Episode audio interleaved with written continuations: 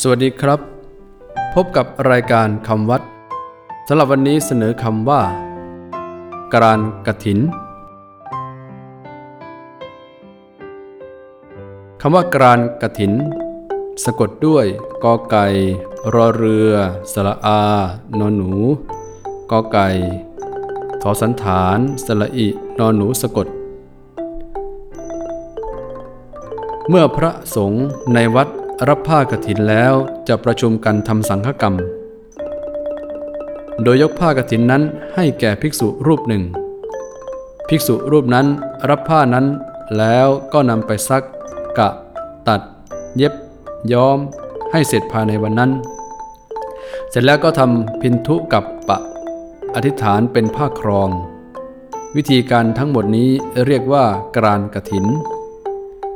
เมื่ออธิษฐานแล้วภิกษุผู้กรานกถินประกาศให้สงอนุโมทนา สงรับทราบแล้วอนุโมทนา เรียกว่าอนุโมทนากถิน เมื่อสงอนุโมทนาแล้วก็จะได้รับอนิสงกถิน คือได้รับยกเว้นพระวินัยบางประการ เช่น ไปในที่ต่างๆ โดยไม่ต้องนำผ้าไตรจีวรติดตัวไปครบสามผืนได้ ปัจจุบันผ้ากฐินส่วนใหญ่เป็นผ้าสำเร็จรูป กิจที่ต้องทำเบื้องต้นคือ ซัก กะ ตัด เย็บ ย้อม จึงไม่มีภิกษุผู้กรานกฐินทำเพียงพินทุกับปะ และอธิษฐานเป็นผ้าครองเท่านั้นสำหรับวันนี้ สวัสดีครับ